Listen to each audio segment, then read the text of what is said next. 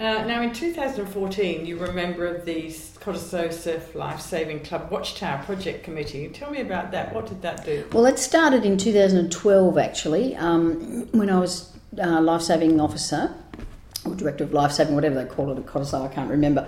Um, the uh, state government uh, started the mitigation uh, shark mitigation program and had some funding gathered for that. And uh, Cottesloe achieved a $300,000 grant to build a suitable watchtower for Cottesloe. Now, back in the day, I'm actually just putting together a PowerPoint presentation for this for, to present to Cottesloe next week.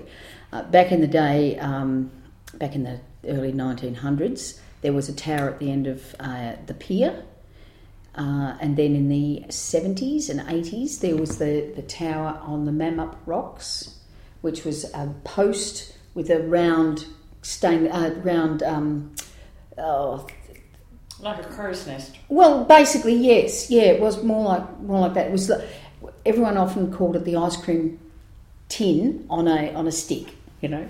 Um, and then that was uh, in the early 80s, I think it was, or no, the mid, late 80s, it was uh, deemed unsafe, and obviously it was.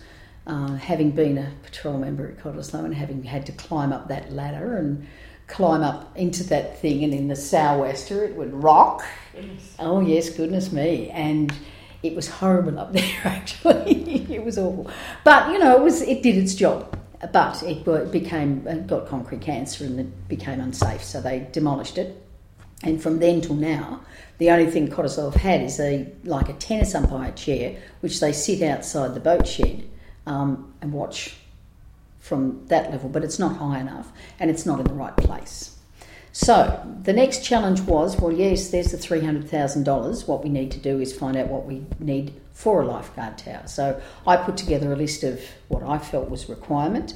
Uh, the club went away and looked at it and reviewed it and came back to me and said, yes, that looks like what we need, uh, with a couple of amendments.